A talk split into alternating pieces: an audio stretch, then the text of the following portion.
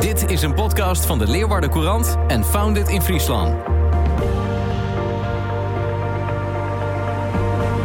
Ondernemen, innovaties, duurzaam, creatief, ontwikkelen en ambitie.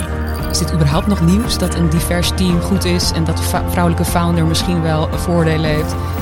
Dit is een podcast over het start-up klimaat in Friesland. Welkom bij de 7e aflevering van Boven het Maaiveld. Met een drone gaan we over het Friese ecosysteem en horen we van betrokkenen hoe we start-ups hier een vliegende start en succesvolle route kunnen bieden.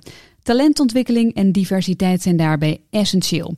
Op welke manieren heeft dat impact en hoe kunnen we met elkaar inclusiever en daarmee ook succesvoller worden?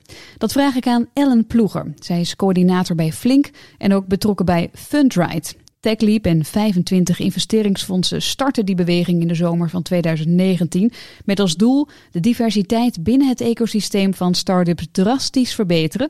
Onder meer door bewuster te kijken naar de man-vrouw verdeling binnen de start-ups, waaraan financiering verstrekt wordt. Nou, inmiddels sloten alle regionale investeringsfondsen en heel veel venture capitalists zich aan. En ook te gast Eva van Leeuwen, founder van Yvesc Research and Marketing en Young Heroes en expert in het koppelen van seniors en juniors. Ja, Eva, welkom en Ellen ook. Eva, allereerst, waar komt de naam Yvesc vandaan en wat drijft jou? Die naam die komt vandaan, zo noemde mijn paken mij vroeger. En toen ik met Yvesc begon, wilde ik eigenlijk meer de ondernemende kant van mijn familie wat meer aanspreken. Of die heb ik ook in mij. Ja. En dat wilde ik verwerken in de naam ook. Tegelijkertijd wilde ik niet mijn naam laten zijn, omdat ik wist dat ik meer wilde dan alleen Eva van Leeuwen. Ja, als freelancer. Precies. Ja. Ja. De vraag over wat mij drijft in ondernemerschap. Ik denk, daar heb ik al vaker over nagedacht, waarom ben ik dit pad ingegaan? En ik denk eigenlijk, ik ben iemand die altijd op zoek is wel naar avontuur en naar nieuwe dingen. En in mijn banen was ik ook naar een tijd alweer, dacht ik, nou, wat is het volgende? En de keuze voor ondernemerschap, heb ik gemerkt, is eigenlijk een soort... Die keuze geeft me heel veel rust, omdat ik weet dat die weg altijd onrustig blijft. Bumpy road. Precies. Ja, ja. Dus ik weet, ik ben een pad ingegaan en dat gaat altijd veranderen. En dat vind ik een heerlijk gevoel en avontuur. Mooi. En als je kijkt naar de thema's die we vandaag bespreken, talentontwikkeling en diversiteit, komen we zo meteen natuurlijk uitgebreid op. Maar wat heb jij met die onderwerpen? Heel erg veel. Ja, talentontwikkeling is eigenlijk de kern van het bedrijf, van mijn bedrijf, Yvesc en Young Heroes ook.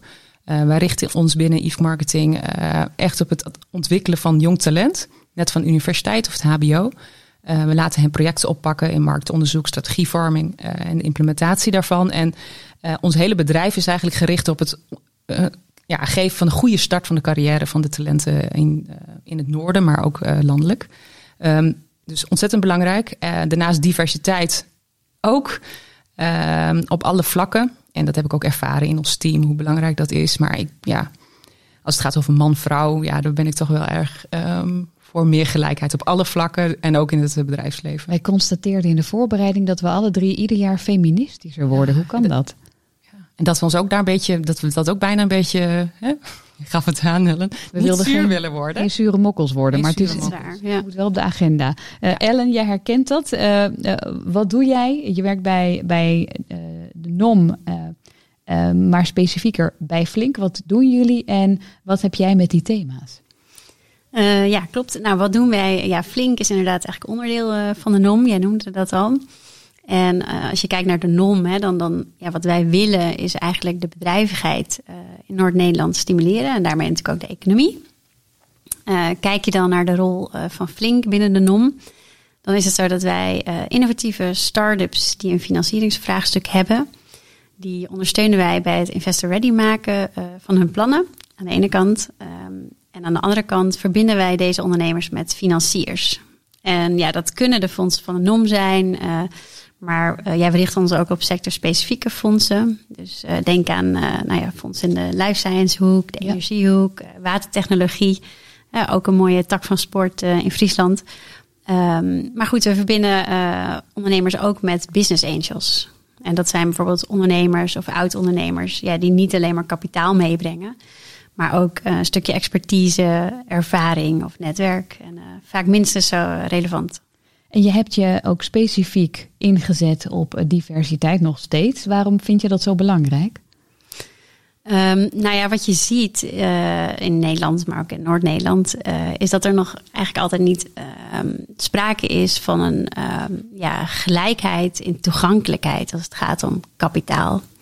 En dat heeft te maken met, wat noemde net even man-vrouw verhoudingen. Hè? Dus wat je ziet is dat eigenlijk 90% van het kapitaal eigenlijk besteed wordt aan ondernemingen waarbij volledig mannen aan het roer staan.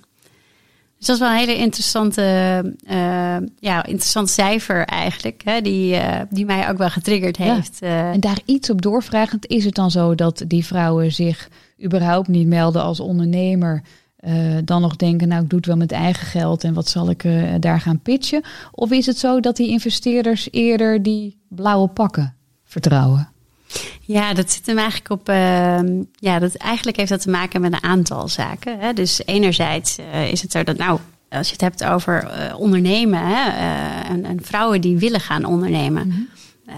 Ik denk dat er daar nog wel wat te behalen valt. Dus vrouwen inspireren tot ondernemerschap.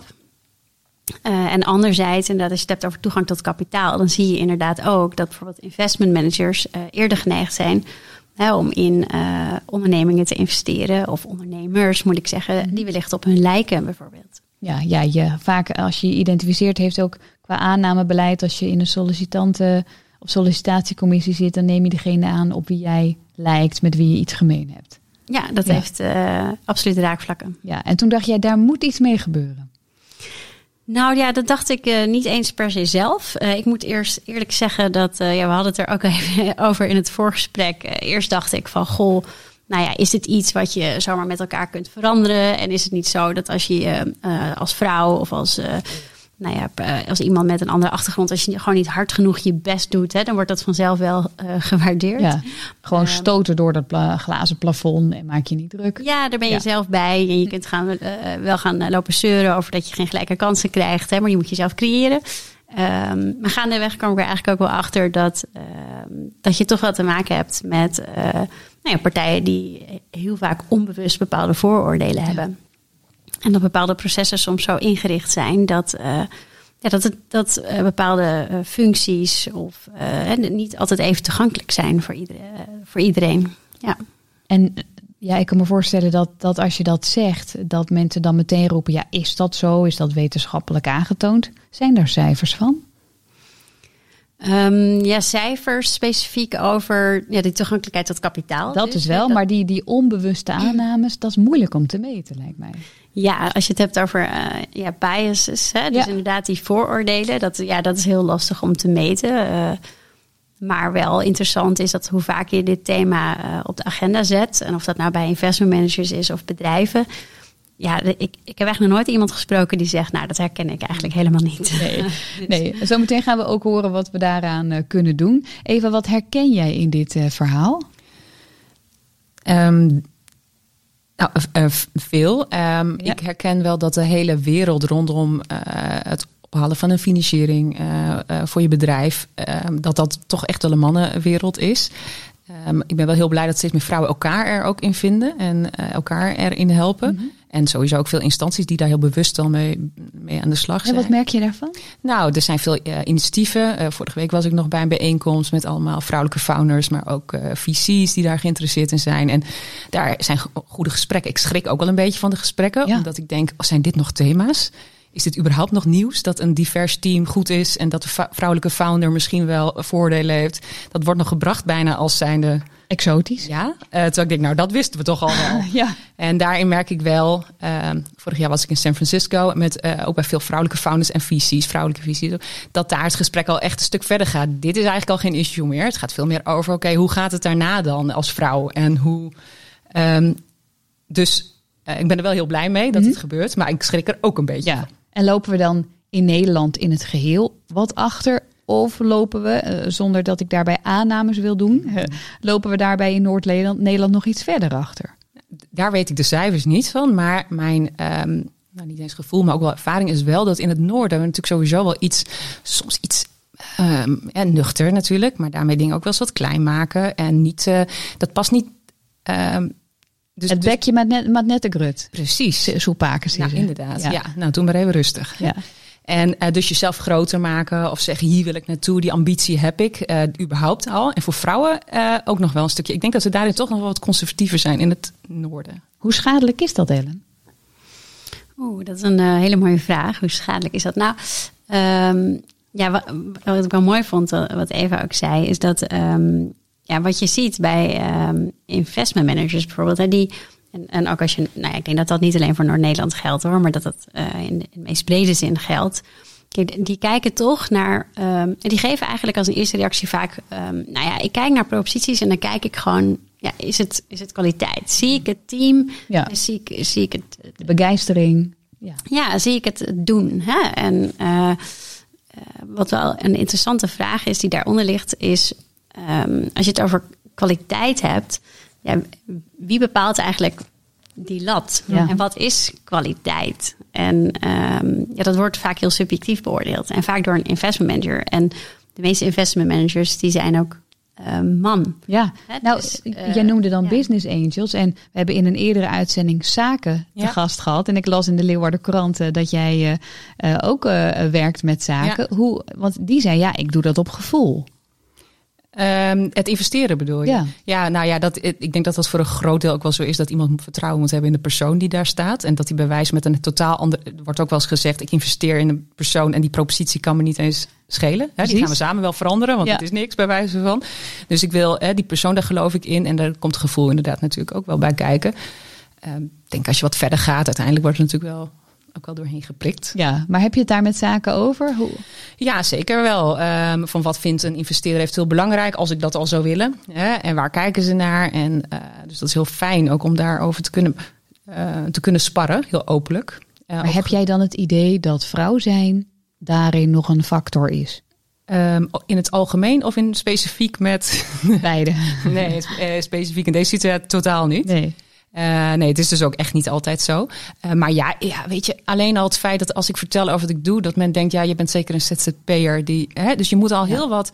Of als ik ergens ben, dat ze mijn man aanspreken... van we zijn hier waarschijnlijk omdat jij iets interessants doet. Daar word je toch ook af en toe gewoon kakchagrijnig van? Nou ja, ik vind het eigenlijk ook wel grappig.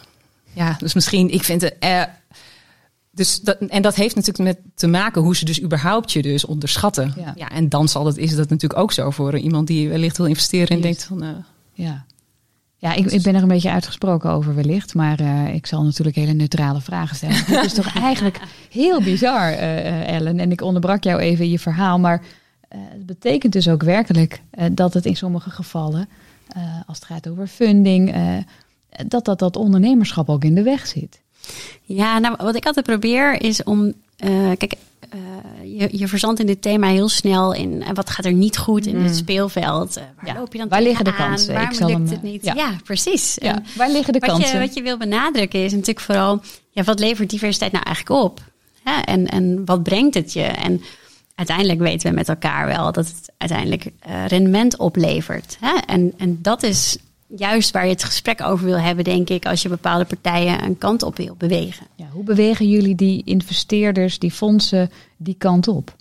Ja, we proberen dat eigenlijk in grote lijnen op twee manieren te doen. Dus eerst proberen we vooral om bewustwording te creëren... als het gaat om het thema. Want wat is diversiteit en inclusiviteit eigenlijk? Want we merken dat...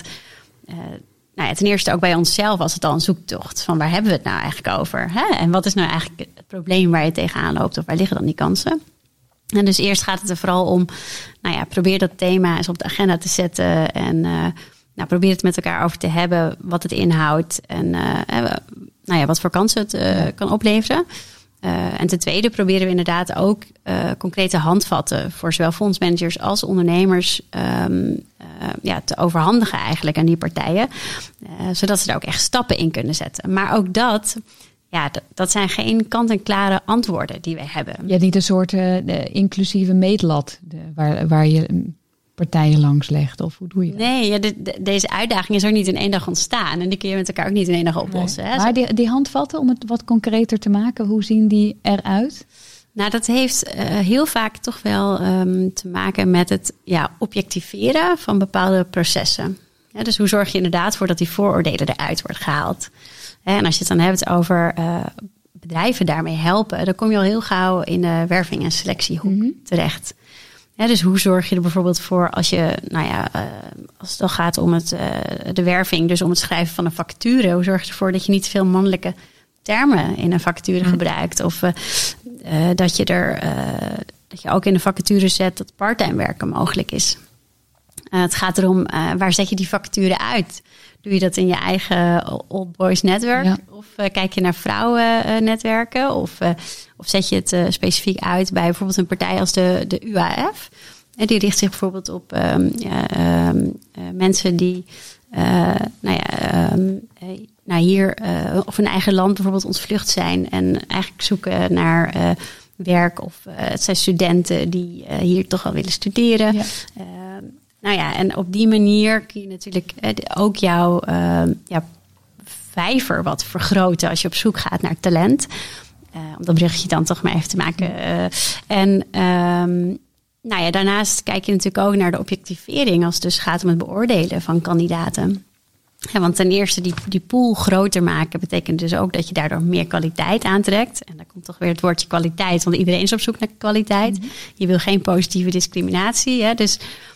je wil echt gaan kijken van, hoe kun je dat objectiveren? Dus wie bepaalt dan wat kwaliteit is? Doe jij dat als manager of zoek je daar andere mensen bij? Laat je dat eerst aan de voorkant met je medewerkers bepalen. Waar zijn we naar op zoek en wat voor eigenschappen? Ja. Als je dan kijkt naar de kleine succesjes die al geboekt zijn. En als ik toch even de lens op Noord-Nederland mag leggen. Wat voor gesprekken ontstaan er dan? Zowel aan die fondsenkant, investeerderskant als ook aan de ondernemerskant? Wat wij getracht hebben is bijvoorbeeld vanuit de NOM, maar ook met partners zoals een Founded in Friesland en een Founded in Groningen bijvoorbeeld, ook een event te organiseren. Dus zowel voor ondernemers als voor fondsmanagers, als voor onderwijsinstellingen of incubators. Dus al die stakeholders als het ware uit dat innovatie-ecosysteem, om die met elkaar het gesprek aan te laten gaan. En dat is wel heel erg interessant, want daar komen wel hele mooie dingen uit. En wat hoor je dan terug? Vooral een stukje bewustwording op het thema. Dus voor ondernemers is het ook prettig om het gesprek aan te gaan met die investment managers. Om te vertellen van, waar lopen zij nou eigenlijk tegenaan? En hoe kunnen zij zich beter voorbereiden op zo'n gesprek met zo'n investeerder bijvoorbeeld? En is het dan zo dat je je in die end toch een beetje aan elkaar aanpast en toch wel misschien als vrouw zo'n pak aantrekt of andere termen gebruikt? Nee, ik vraag maar een schurende vraag. Maar wat ik nog veel zie is veel aanpassingsgedrag. Mm-hmm. Eva, hoe doe jij dat? Dat deed ik veel. En juist, ja. Nog steeds wel. Ja. Waar zit dat hem in? Een beetje stoer doen, of in ieder geval dingen, zeker terwijl je zelf iemand bent die afweegt en zo, wat volgens mijn kracht is. Luid op je afvragen of je iets goed doet, dat doe je dan niet. Nee, en dat vind ik ook niet zo erg, want dat zou ik ook best wel wat minder mogen doen. Dat is dan weer de les van mezelf. Maar ik ben er wel steeds meer achter gekomen dat, dat weten veel mensen natuurlijk wel, dat de kracht van de vrouw is de kracht van de vrouw. Ja. En niet van de man. Nee. En ik denk juist als je kijkt naar het nieuwe leiderschap wat er nodig is. En überhaupt, dat weten we misschien ook, dat de vrouwelijke founders en vrouwelijke ondernemers het gewoon heel goed doen. Dus dat zijn gewoon de feiten. Dan zou het doodzonde zijn als we dat gaan proberen te veranderen. Waarom moeten we ons dan in een Teflon uniform hijsen en ons bedienen van wat masculine taal? Precies, en ik denk als ik kijk naar, bij ons werken ook veel jonge vrouwen, ben ik ook daarin heel hoopvol. Die zijn zo authentiek en die gaan echt niet... mannen dingen. Wij hebben ons nog een beetje in het pak laten naaien. Ik denk dat ik er nog een beetje tussen zit. Dat je echt denkt van waarom doe ik dit eigenlijk? Als ik ben op bijvoorbeeld een netwerkborrel. Ja. Dan sta ik daar of stond ik daar en dan ging ik mee in die, dat ze wie is niet mee bezig? 50 uur in de week. Precies, bla, bla. Ja, dat ook. En dan dacht ik eigenlijk van wat is het? Waarom doe ik dit? Want het is veel interessanter gesprek als je met elkaar hebt over misschien wat er niet goed ging of wat er wel goed ging, maar dat je gewoon een normaal gesprek met elkaar hebt in plaats van een toneelstuk van mens tot mens met al je twijfels. Ja, en dan zeg ik niet dat alle mannen, want dat is ook zo zijn, maar er zit wel zo'n cultuur in. Ik denk dat er ook heel veel mannen zijn die dat liever eigenlijk helemaal niet willen. Mooi om te horen. En als we nog kijken naar, want we hebben het nu veel over man-vrouw. Ja. Diversiteit is nog zoveel meer dan dat. Als je dan kijkt naar zo'n event waarbij je die diversiteit ook ter sprake brengt. Wat komt daar nog meer voorbij? Waar moeten wij ons nog meer bewust van zijn? Ik denk als je het, wat ik net al zei, hè, enerzijds die objectivering. Maar wat ik ook wel een interessante vind is, is tweeledig. Enerzijds als je het over organisaties hebt, dan vind ik wel een interessante, employer branding. Hè? Dus dat je ook uit, dat je open staat voor mensen. Ik wil niet zeggen die anders zijn, maar dat je voor iedereen eigenlijk open staat. Dus dat het niet uitmaakt waar je geboren bent, waar je in gelooft, hoe oud je bent, van wie je houdt, Hè? Dus, en ik denk, als je dat uitdraagt, dan verlaag je ook de drempel voor dat soort mensen om jou als partij te benaderen. Ja. Ja, dus dat is het kan juist een unique selling point zijn in die war on talent, dat je veel meer die boodschap hebt. Ja, dus dat je je eigenlijk laagdrempeliger opstelt. En daarmee nog meer mensen en talent eigenlijk kunt aantrekken. En ik denk dat dat ook geldt voor fondsmanagers. Ja, dus ik denk dat het niet zozeer... enerzijds is het natuurlijk ook de kracht om jezelf proactief op meer gemengde teams te gaan richten. Mm-hmm. En uit te dragen. Hè, je zei net ook al, je hebt eigenlijk nu ook veel meer venture capital partijen die zich bijvoorbeeld sterk op vrouwen richten. Borski Fund is daar een voorbeeld van. Maar door juist uit te dragen dat je daar naar op zoek bent. En of het nou alleen vrouwen is of mensen met een andere achtergrond. Dan komen er ook meer partijen vanzelf op je af. En dat is wel leuk, want doordat wij dat event bijvoorbeeld hebben opgezet en daar nu zelf ook veel actiever content over verspreiden, zien we dus ook dat automatisch dat soort mensen zich ook bij ons melden. En het helpt echt, ja. En, Dus dat is gewoon al een kleine vangst, om het dan zo maar even te zeggen. Wat voor misschien blind spots had jij zelf ook nog wel? Hè? Want we denken eerst altijd aan man-vrouw. Nou, dan denken we wellicht aan huidskleur. Ik zeg het even wat cru, maar wat voor inclusieve gedachten had jij zelf nog niet over de mens? Wie voelt zich nog buitengesloten waar we geen weet van hebben? Dat vind ik best wel een lastige vraag eigenlijk. Als je het over... Laten we het zo stellen. Ik vond het sowieso al lastig in het beginsel om duidelijk te krijgen wat diversiteit en inclusiviteit nou eigenlijk betekende. Of überhaupt het verschil daartussen. En wat ik wel een mooie eye-opener vond is dat iemand tijdens dat event ook noemde, diversiteit is eigenlijk dat je mee mag doen, of dat je uitgenodigd wordt voor een feestje. En inclusiviteit is dat je ook mee mag dansen met het feestje. Juist. Ja, dat is wel een mooie eye-opener. Dat gaf mij wel duidelijkheid. Ja.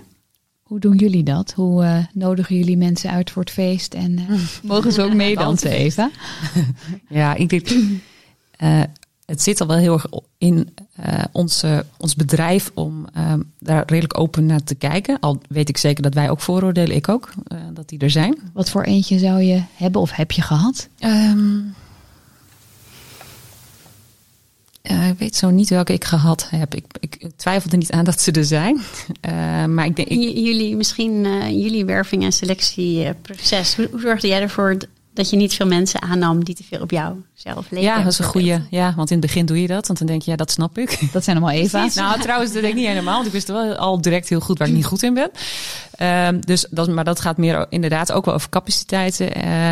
Maar qua persoonlijkheid is wel waar dat ik inderdaad... dat vind ik gezellig, weet je wel. Of dezelfde humor hebben, wat ik belangrijk vind. Of op een gegeven moment merk je, we zijn een beetje... Een klikje. Weet je, en wat heel leuk is, vooral in het begin ook goed is. Hè, dat je met elkaar een soort van stevige basis neerzet. En dan ga je groeien.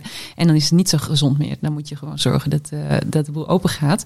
En bij ons werken dus ook seniors. En het mooie is dat die ook best kritisch meedenken en kijken. En die spiegel ook voor. Een van de seniors zei tegen mij, Wiebe. En zei, Eva, dit is heel leuk. Maar ik zie wel heel veel dezelfde types. En toen ben ik het sollicitatieproces veel meer buiten mij gaan doen. Soms, het is heel lastig, want intuïtie, juist in het aannemen van mensen, is heel belangrijk.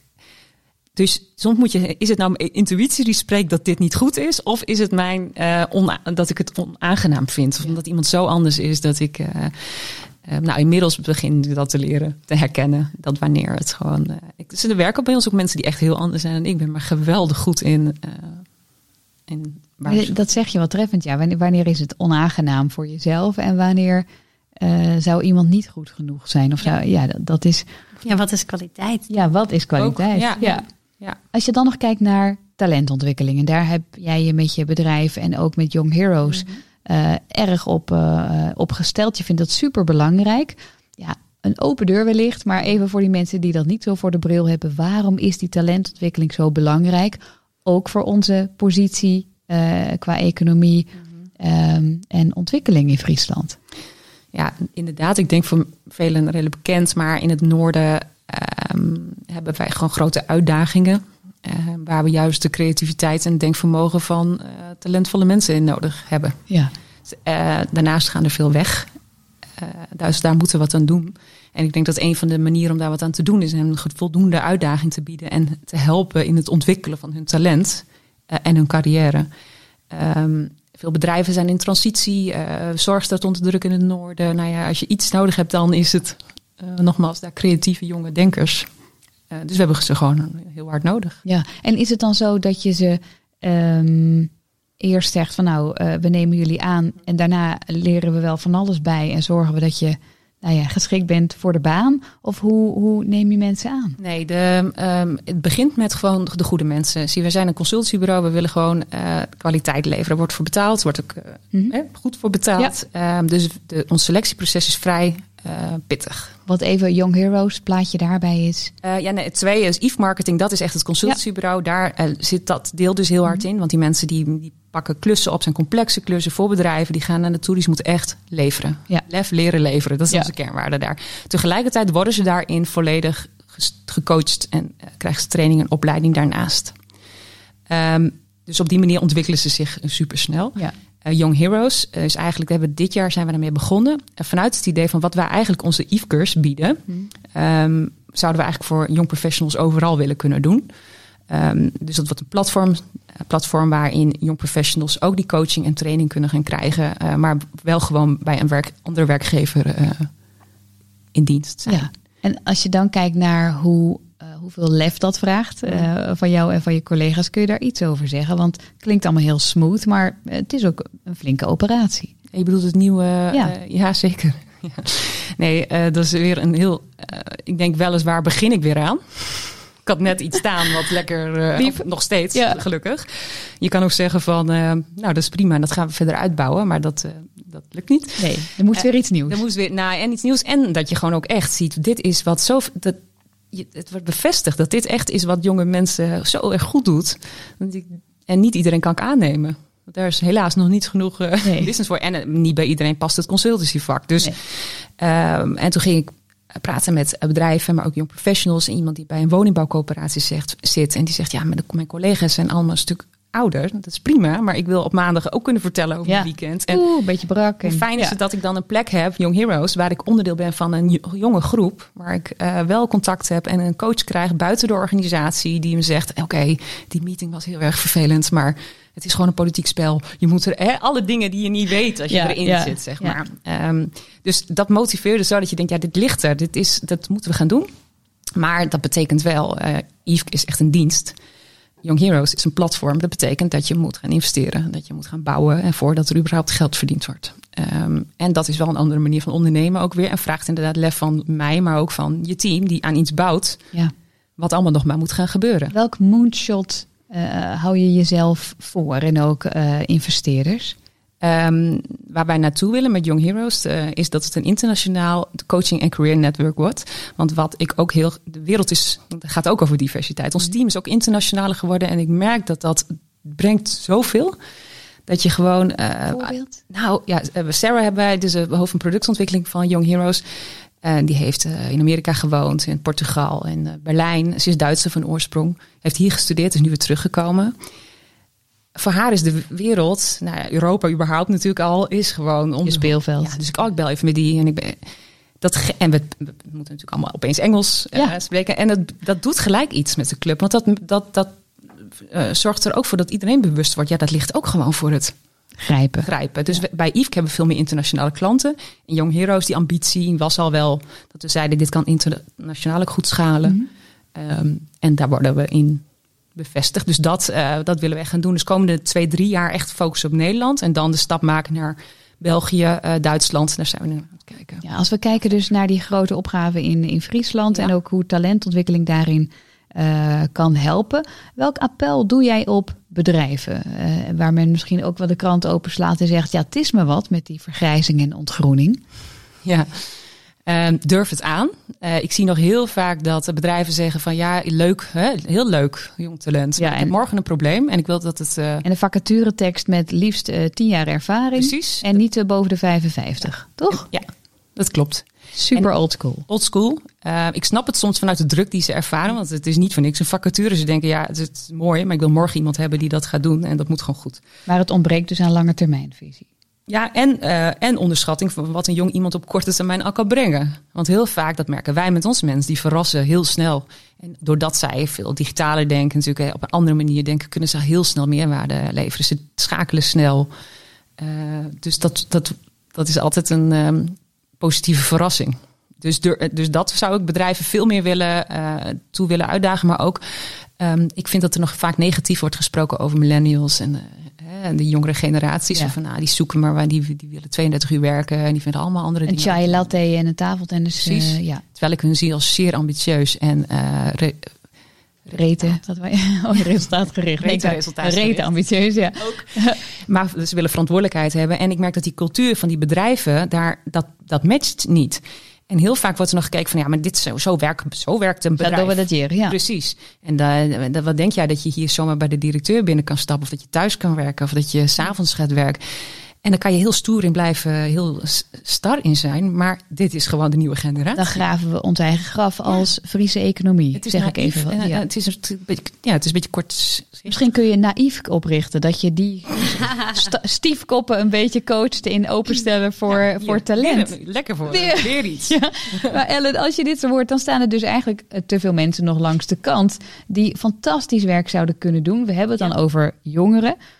Er zijn natuurlijk ook nog allerlei andere doelgroepen die nog niet aan de slag komen of nog niet worden gezien. Hoe zijn jullie daarmee bezig? Ik bedoel, er zijn mensen met een arbeidsbeperking of mensen die misschien... Nou ja, je hoort ook wel campagnes over mensen met, waarbij de psyche niet altijd meewerkt, maar die wel dingen goed kunnen doen. Wordt daar al over gesproken, zo inclusief? Ja, in principe wel. En dat heeft vaak inderdaad te maken met inderdaad duidelijk aangeven waar hebben we het dan over. Inderdaad diversiteit, inclusiviteit. En dat is dan dus inderdaad daar zeker onderdeel van. En dat heeft te maken met ervoor zorgen dat je... De rol die wij dan kunnen pakken is eigenlijk ervoor zorgen dat die partijen in het ecosysteem eigenlijk die oogkleppen afzetten op dat onderwerp. En ja, wat ik net al zei... Eigenlijk is het zo als je mensen spreekt... en of dat nou investment managers zijn of dat het nou bedrijven zijn... ja, de meesten zeggen eigenlijk van... ja, maar ik ga gewoon voor kwaliteit... en ik kijk niet naar iemands achtergrond... of ik kijk niet hoe divers dat team is. Want het gaat echt om kwaliteit. En dat maakt me oprecht niet uit... of dat ligt aan iemand zijn achtergrond... of dat iemand een beperking heeft. En ik geloof ook dat... Iemand meent dat ook. Ja, iemand meent dat ook. Want dat is ook echt zo. Maar dat is juist dat stukje dat je toch onbewust... eigenlijk die vooroordelen hebt. Ja. En dat heeft gewoon puur te maken met hoe bepaalde processen zijn ingericht... Kijk je naar... hoe de mens ook in elkaar steekt. Ik bedoel, ja, dat geldt voor mij ook. Dat geldt voor iedereen eigenlijk. Ja, ja, we hebben allemaal onbewust vooroordelen. En wat ik wel zelf wel op zich ook wel een mooi voorbeeld vond... dan bij ons intern. Als je bijvoorbeeld als NOM zijnde investeert in een bedrijf... En wij gaan dus participeren... Dan zoeken we soms ook een extra lid voor de RVC. Mm-hmm. En wat gebeurt er dan? Ja, wat ik net al zei... Een groot aandeel van de investment managers is toch vaak wel NOM. Ja, en die kijkt dan toch in zijn eigen all boys netwerk. Want die hebben dat al 3 keer gedaan. Ja, precies. En ja, dan moet je... Dan is het aan onze taak om te zeggen van... goh, maar kijk bijvoorbeeld ook eens naar andere netwerken. En dan zegt ze, ja, dat doe ik inderdaad eigenlijk niet bewust. Hè? En dus dat zijn soms hele kleine duwtjes die je dan kunt geven... om die oogkleppen wat verder af te zetten. En ik kan me voorstellen dat dat ook een kwestie van lange adem is. Want stel je voor dat ze dan eens verder kijken... en iemand stelt in zo'n RVC eens een andere vraag dan de standaard vragen. Dat ook weer wat coaching en gesprekken vraagt. Van ja, hoe ga je daarmee om? Dat is ook een interessante. Ja, daar ik moet zeggen... Ik vermoed dat in de praktijk eigenlijk best wel meevalt, eerlijk gezegd. Ik denk dat... Ook, want ook daarvoor geldt weer, je wil het niet doen omdat je het hebt over positieve discriminatie. Nee. Dus je wil daar geen vrouw neerzetten om je target te halen. Of om dat is niet de insteek. Dus nee, maar ik bedoel, je wil meer van kwaliteit gaan. Ja. En dat betekent eigenlijk dat je gewoon die pijplijn van kandidaten wil vergroten en daarmee de kwaliteit van je pijplijn wil verhogen. Maar dus misschien daarom ook wel dus iets meer richting dat ongemak of wennen aan iemand, omdat diegene niet precies is zoals jij bent. Dat vraagt nog wel enige... Nou, dat klopt. En dat is ook bij ons intern al zo, hoor. Dat je merkt dat de ene collega die zegt van... goh, ja, dat is een zeer belangrijk thema. En de ander zegt van, nou ja, ik weet niet. Ik ga voor kwaliteit en daarmee af. En punt, ja. Ja. Dus dat zal in ieder mens schuilen. Daar zit gewoon heel veel verschil in. En wij proberen, die mensen ook... of ze nou ondernemers zijn of fondsmanagers... Ja, we proberen vooral bewustzijn te creëren op dit onderwerp. En daarmee ook te hopen dat ze daardoor wat op een andere manier tegen diverse teams aan gaan kijken. En zich vooral gaan focussen op dat wat het hun kan brengen. Juist. Wat voor waarde dat kan. Het rendeert op zoveel vlakken. Ja. Eva, jij zei al, jullie denken al wat internationaler. Jij beweegt je ook buiten Friesland en het noorden. Wat mijzelf opviel toen ik in Rotterdam woonde... is dat ik dacht, allemachtig, wat ben ik als Friesin toch weinig gewend. Mm. Ik zit in een tram met zoveel nationaliteiten. Ja. Ik versta niemand. Een hele andere gewaarwording dat jij zelf eens in de minderheid bent... dan dat er Fries gesproken wordt. En ik schets even die situatie omdat ik ook wel eens denk... ja, in Friesland, in het noorden... zijn we ook nog maar zo weinig gewend aan de ander. Aan iemand die niet op jou lijkt... In Amsterdam of Rotterdam is dat al veel meer aan de hand. Hoe kijk jij daarnaar? Ja, dat is het zo. Dat herken ik. En om ook even dat te koppelen aan talent, wordt heel vaak gezegd... we moeten talent behouden voor de regio. Mm. Dus we moeten ze hier houden. En daar ben ik helemaal niet voor. Want ik denk juist dat het heel verrijkend is. Uiteindelijk wel, hoor. Maar dat het heel verrijkend is dat je juist ook... buiten je regio kijkt. Ook om dit soort redenen. Dat de wereld groter is. Ja. En dat er verschillende mensen zijn... Wij kijken dus ook heel bewust naar ook opdrachtgevers die niet noordelijk actief zijn. Zodat ze wel die ervaring opdoen en het lijntje houden. Want dat willen we met elkaar heel graag. Een soort lange elastiek wat je hebt. Ja, ga maar even daar en dan daar. En dan zou het mooi zijn als je weer blijft of niet. En dat zou mooi zijn als bedrijven op die manier... dat ze niet denken, ja, ik heb mijn vaste klantenportefeuille. Ik red het hier wel zo'n beetje... tot aan mijn pensioen in het noorden. Ja. Maar dat lange elastiek is zoveel boeiender. Ja. En daarmee partijen, daar trek je dus ook andere mensen mee... en ze komen ook in andere settings. Ja. Waar hoop je op als het gaat over die diversiteit en inclusiviteit? Wat zou je zelf ook nog wel meer willen bereiken? Ons team, als ik naar mijn eigen bedrijf kijk, mag het diverser. Wij hadden eerder was het diverser... en nu zijn er eigenlijk veel meer vrouwen. Hoe kan dat? Dat komt omdat ik heb gemerkt dat in de start van de carrière, dus echt na het afstuderen, dat vrouwen soms nog iets feller in de wedstrijd zitten. En daar hou jij van. Ja. En dat is een beetje, moet ik een beetje voorzichtig zijn, want dat doe ik eigenlijk hetzelfde. Namelijk, vrouwen zijn zo en mannen zijn zo. Ja, dus dat is, ben ik wel wat voorzichtig in. En dat is alleen, dat is gewoon wel wat ik heb gemerkt. En dat verandert op een gegeven moment wel. Maar dat weten natuurlijk ook dat meiden zich eerder ontwikkelen en zo. En juist aan het begin, dan staat daar een soort focus. En wat mij persoonlijk ook wel drijft... is dat ik juist hen wil helpen om te laten zien wat ze allemaal kunnen. Yes. Dus het is ook wel persoonlijk dat ik het fijn vind... om veel jonge vrouwen daarin te helpen. Dus ze werken gewoon hartstikke hard. En ik ben ook met mijn bedrijf bezig. Ja. Maar zij... Je hebt soms misschien een harder duwtje in de rug nodig, wellicht. Rolmodellen. Ja, en bijvoorbeeld iemand studeert marketing intelligence... of die studeert communicatiewetenschappen... dat je veel meer kan nog. Misschien zelfs ondernemerschap wel. Hè? Dus dat je ook in het bedrijf ze veel meer mee laat kijken. Niet alleen wat ze hebben geleerd hebben. Maar eigenlijk zeg je ook... kijk, misschien is jouw bedrijf dan... zijn daar nu meer vrouwen. Ja. Maar als je kijkt over de hele linie... en als je kijkt en ook luistert naar de verhalen van Ellen... is het juist dat je, de weegschaal wat gelijk brengt. Ja. Maar het zou uiteindelijk, ik denk dat het gezond is. Want dat weten we, dat een divers team goed is. Ja. Hè? Dus dat geldt voor ons natuurlijk net zo. We hebben wel mannen in het bedrijf. We hebben ook een jongen die komt... die is net in Nederland komen wonen, spreekt net Nederlands... is de Arabische markt voor een bedrijf aan het opzetten. Sarah, die dus ook... Dus het internationale begint te komen. Man, vrouw zijn we eigenlijk weer een beetje... Ja, en dus dat andere, want hè, er zijn zoveel mensen die zich niet gezien voelen of die niet voor het feestje worden uitgenodigd. Ja, hoe actief ben je daar naar op zoek? Ik ben daar dus zelf, en dat is wel iets, niet actief naar op zoek. En dat is gewoon hoe het is. Maar ik merk dus, omdat ik ook gewoon met mijn dagelijkse ding bezig ben. Maar wat grappig is, dat ik merk dat het team, dat is... Ik ben nog niet zo oud, maar het is al wel een andere generatie. Die vinden het hartstikke belangrijk. Die werken...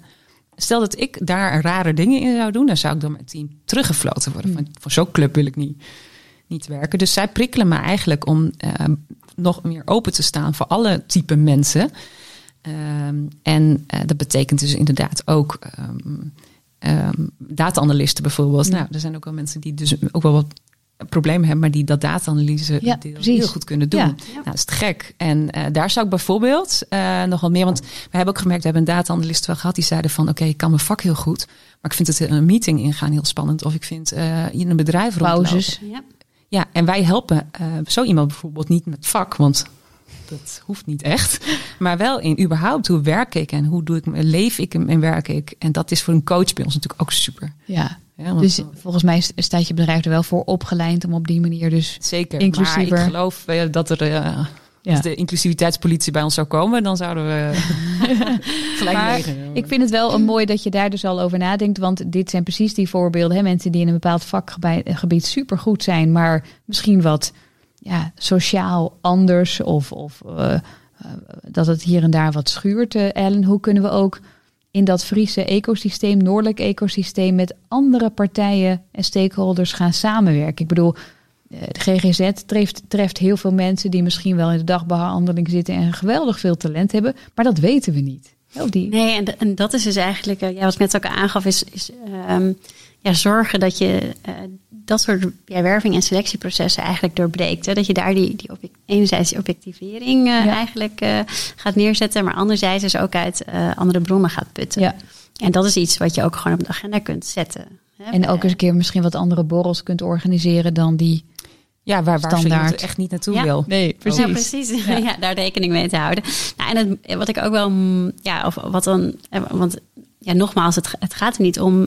Het moet geen KPI op zich zijn, hè, zodat je dat weer kan afvinken op je jaarrapportage. En wat hebben we dat weer mooi gedaan, want we hebben ons doel gehaald als het gaat om diversiteit. Het gaat er echt om dat je die meerwaarde ziet. Allemaal. Het moet geen doel op zich zijn, diversiteit en inclusiviteit. Het is echt een middel om tot iets te komen. En dan komen we weer terug op het feit dat je wil dat het rendeert. Ja, want wat je wil is dat je met meer diversere teams komt tot meer innovatiekracht, meer denkkracht, betere besluitvorming. Misschien wel betere producten die beter aansluiten bij jouw afzetmarkt. Want het kan zo zijn dat jouw afzetmarkt ook divers is bijvoorbeeld. Ja, en dat je daardoor, door een betere aansluiting te vinden met jouw afzetmarkten...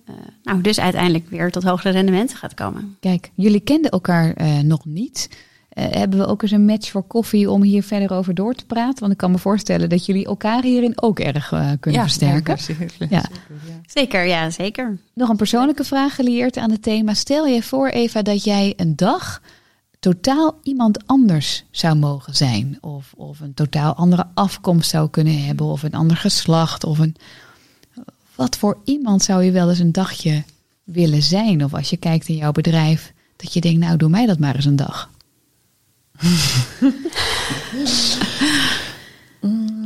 Ik zou, als ik iemand anders zijn, ik zou dan eerder denken, je rolt in een bepaalde rol. Dat ik wel eens denk, wat zou ik gaan hebben gedaan als het leven... Toen ik ging studeren bijvoorbeeld, heb ik ook een dag bij Minerva gekeken. Nou, en maar niet echt de familie, maar Minerva, dan wat gebeurt daar nou, weet je wel? Zo. En... Ik ben heel blij met het pad, maar ik denk wel eens, stel dat ik daar was blijven hangen. Ja. Ik ben eigenlijk een hele creatieve denker en zo. En je zit best wel ook in een, en dat vind ik te gek, een commerciële wereld, resultaatgerichte wereld. Maar stel nou dat ik die kant helemaal was opgevallen en me daarin had ontwikkeld. Misschien had een heel ander leven. Dat zou ik meer nieuwsgierig zijn. Zeg had je in een heel ander hokje gezeten? Ja. Mooi. En jij? Ja, mooie vraag ook. Jeetje. Als ik dan misschien even die parallel trek, inderdaad. Ik heb ook best wel het pad doorlopen van, nou ja, ik heb deze opleiding gedaan en keurig netjes iets daarbij gezocht, een vervolgfunctie waarvan je denkt, van, ja, dat sluit mooi aan bij de bagage die ik de afgelopen jaren heb opgedaan. En nou ja, goed, dat is ook iets wat je trekt, want anders ga je toch niet die kant op. Hè? Nou ja, maar goed, anderzijds zie ik nu... zit ik vooral in de ondersteunende rol als het gaat om start-ups en ondernemerschap. Ik zie ook de risico's en alle uitdagingen die start-ups hebben. Maar ik word natuurlijk ook eigenlijk elke dag wel geïnspireerd door start-ups. De energie die daar omheen hangt, de drive. En en als je dan toch terugkijkt en je denkt van, goh ja, in je studententijd en het vervolg die je daarop had kunnen geven, dat zijn soms ook ideale momenten om bijvoorbeeld een stap te zetten richting ondernemerschap. Ja. En het mooie is dat je altijd nog zo'n richting op kan gaan. Hè? Dus dat is wat dat betreft liggen daar ook veel kansen, maar dat blijft mij wel prikkelen. En ik zou het gaaf vinden als ik nog een keer op die route... zou kunnen gaan. Dat je ook eens met klotsende oksels voor een investeerder staat. Exact. Ja, mooi. Ja, precies. Dank voor dit gesprek. Ja, bedankt. En ben je benieuwd naar de andere gesprekken? Zoek de podcast Boven het Maaiveld op in Spotify of op lc.nl. In de volgende aflevering bespreken we de vraag: wat is nou de aantrekkingskracht van Friesland? Hoe krijgen, maar ook houden we vooral succesvolle start-ups, scale-ups en grote bedrijven? Dat later, voor nu. Dit is een podcast over het start-up klimaat in Friesland.